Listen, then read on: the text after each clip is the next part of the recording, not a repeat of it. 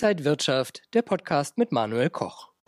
In dieser Woche rutschte der DAX zeitweise unter die Marke von 13.400 Punkten. Warum ist der Markt so nervös, obwohl wir eigentlich weiter mit den gleichen Themen kämpfen, also Zinserhöhungen, hohe Inflation und der Krieg in der Ukraine? Darüber rede ich jetzt mit Robert Halver von der Baderbank zugeschaltet aus Frankfurt. Herr Halver, ich grüße Sie. Ich grüße Sie, Herr Koch. Herr Halver, die Probleme sind bekannt. Warum ist der Markt jetzt gefühlt deutlich nervöser? Ja, die Unsicherheit ist ja nach wie vor da und das mannigfaltig. Inflation, jetzt sehen wir ein bisschen Entspannung, leichte Entspannung in Amerika, aber trotzdem ja noch hoch. Und man sieht ja viele Fettdirektoren, die sich ja überbieten in martialischen Zinserhöhungsvisionen. Äh, das stört die Märkte natürlich auch äh, noch ein wenig. Und natürlich der Ukraine-Krieg. Scheibchenweise bekommen wir aus Russland jeden Tag so ein bisschen dann auch die Gegensanktionen zu spüren. Da sind wir eben noch nicht durch. Und wenn es auch die EZB wenn auch leicht anfängt, restriktiver zu werden ab Sommer, was jetzt nicht schlimm ist grundsätzlich, aber nun gut, das ist natürlich eine Trendwende, dann sind das natürlich Dinge, die man äh, auf dem Plan haben muss, die als Risiko zu beschreiben sind und vielleicht auch zum Schluss, ja, wir werden rezessive Tendenzen auch nicht ausschließen können. Äh, wir sehen ja, dass in China im Augenblick ja 45 Städte, große Städte, im Grunde genommen zugemacht werden, zugenagelt werden, die Häfen zu sind. Das heißt natürlich, dass der Absatzmarkt China weniger aufnahmefähig ist, auch für Produkte der Exportnation Deutschland, aber auch als Exporteur von Vorprodukten für die Industrie damit lange Zeit ausfällt. Und diese Tendenzen, die werden sich erst noch in der Nahrungskette der Wirtschaft fortsetzen. Also wir können nicht ausschließen, dass wir durchaus massive rezessive Tendenzen in Deutschland bekommen. Und das muss der Markt sicherlich auch mal verarbeiten und verdauen. In welche Richtung könnte es denn jetzt in den Sommer hineingehen? Noch deutlicher nach unten oder sehen wir wieder eine Erholung in Richtung der alten Höchststände?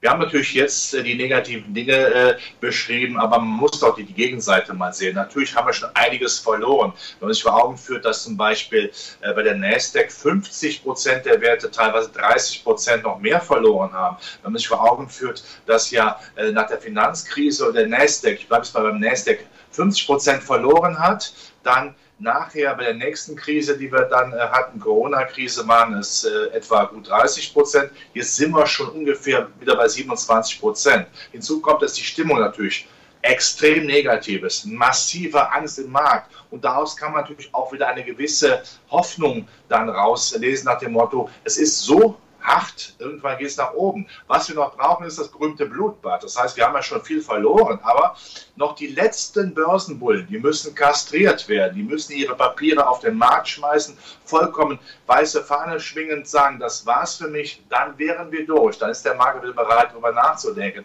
Und gerade zu den Hightech-Werten, die hier besonders niedergeprügelt wurden. Glaubt denn irgendjemand, dass in, eine, in einer immer digitaleren Welt, die wir ja haben, diese großen Nasdaq-Werte in fünf oder zehn Jahren weniger verdienen werden als heute? Natürlich nicht. Nur der Markt ist im Augenblick auf Rache aus, hat man den Eindruck, ja. Er schlägt drauf, aber auch das wird sich irgendwann wann, äh, wieder dann auch wandeln. Da sind wir noch nicht, aber der Prozess der Bodenbildung, ein bisschen ist der jetzt angeleiert. Das klingt jetzt aber so zwischen den Zeilen, dass wir erst einmal noch tiefer gehen, um dann stärker wieder nach oben zu gehen. Ja, es kann aber nach unten gehen. Natürlich, die rezessiven Tendenzen, die kommen, äh, sind ja dann auch machbar. Aber noch einmal auch das Positive. Auch am langen Ende der der Zinsstrukturkurve in Amerika wie auch in Europa und Deutschland, die Renditen scheinen ja im Trend nicht weiter zu steigen. Das bröckelt ja ein bisschen ab. Ähm, das, man sieht auch die Inflationserwartungen bei uns, aber in Amerika, die äh, gehen jetzt nicht radikal runter, aber sie bröckeln. Wir sind noch nicht durch. Wir haben noch Risiken auf der Inflationsfront, aber der Markt scheint zu antizipieren, naja, längerfristig wird es nicht so weitergehen. Das würde ja zumindest auch die Inflationsrate, die letzten USA, dann andeuten, die ja leicht gesunken ist. Das ist keine Entwarnung, aber vielleicht ist dann der Inflationspeak, der Gipfel erreicht.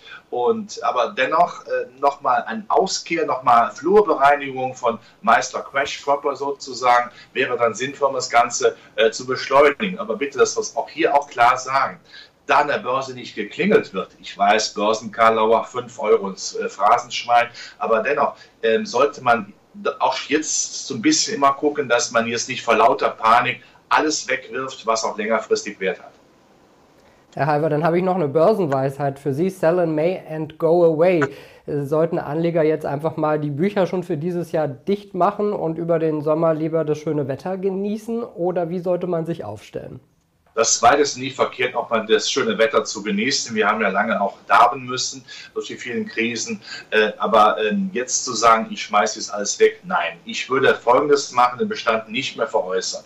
Man sollte sich einfach auch mal Beispiel im Zertifikatebereich diese Teilschutzzertifikate anschauen, die man ja wo man ja einen Risikopuffer von 20 Prozent hat, dem Motto, der Markt kann auch 20 Prozent äh, verlieren, dann würde ich aber trotzdem nichts verlieren, weil ich hier abgesichert bin. Das kann man äh, sicherlich grundsätzlich machen. Also von daher würde ich es nicht mehr verkaufen. Klar, wir sehen nie, auf die, nie hinter die Stirn von Putin, nur auf die Stirn. Nur, äh, da mögen wir bitte erläutern, wo lege ich denn an? Jetzt kommen natürlich dann die hohe Priester der, der Zinsmärkte und sagen, es gibt doch wieder Zinsen. Aber ich meine, das ist ja auch nur eine Milchmädchenrechnung. Äh, wenn man Zinsen, zwar höhere Zinsen hat, die Inflation aber noch mehr wegfrisst, man muss immer plastisch sagen, wenn ich Ihnen, Herr Koch, wenn ich Ihnen 10 Euro gebe, Sie müssen mir aber 70 oder 80 zurückzahlen, ist das kein gutes Geschäft. Das muss man immer wieder klar sagen. Der Realzins ist ja noch negativer jetzt trotz der Zinserhöhungen als Anfang des Jahres. Das macht doch keinen Spaß. Also von daher den Blick immer auf den Aktienmarkt dann auch legen und auf die Konjunkturwerte in Deutschland, die ja günstiger zu haben sind. Und wenn alle Stricke reißen, auch wenn es sowas von banal und langweilig ist aus meinem Munde, die regelmäßigen Aktiensparpläne, wenn nicht jetzt, wann dann? Das Argument, der Aktienmarkt ist so teuer, ist jetzt kein Argument mehr. Schauen wir mal auf eine andere Asset-Klasse, auf die Kryptowährungen. Die haben seit November, da gab es nämlich so meistens die Höchststände, vor allen Dingen beim Bitcoin, 1,4 Billionen an Marktkapitalisierung verloren. Warum läuft es jetzt auch bei den Kryptos so schlecht und warum sind die keine Alternative? Sind sie jetzt vielleicht aber sogar ein, ein Einstiegs, eine Einstiegschance?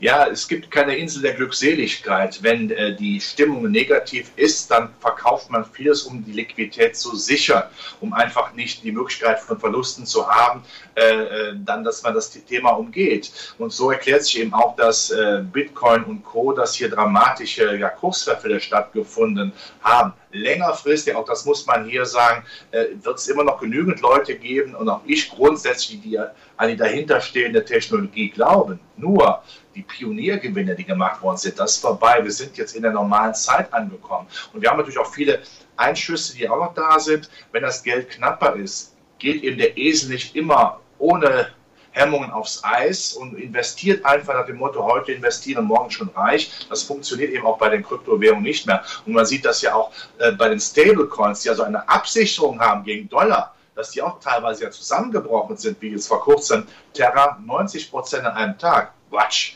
Ja, dann sieht man natürlich, das tut dann weh. Da ist auch eine massive Flurbereinigung da. Nochmal auf den Bitcoin bezogen kann man sagen, auf dem kurzen Augenblick, wo wir sind, also unter 28.000 US-Dollar, pro Bitcoin.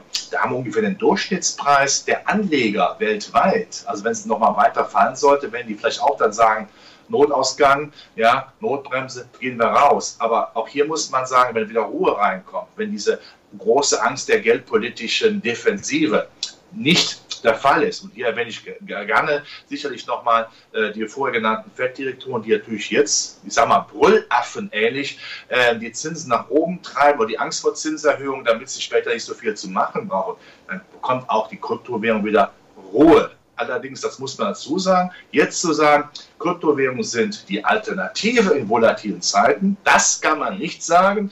Die sind noch volatiler. Also wenn an der Bodensee zu volatil ist, die Schwankungen, muss man nicht auf den Atlantik ausweichen.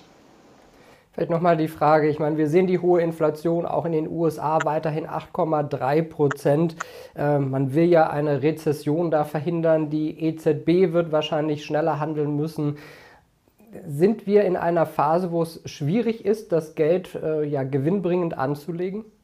Ja, schwierig. Äh, ich meine, wir hatten ja, äh, ich sag mal, Honeymoon, wir hatten die Happy Hour viele Jahre, wo es ein, sicher ein Trend nach oben gegangen ist. Das wird jetzt schwieriger. Das heißt aber nicht, dass man sagt, das war es jetzt mit Aktien. Natürlich gibt es diese Unsicherheit auch von der Inflationsfront. Sie haben es gerade auch von der EZB genannt und sie wird auch was machen.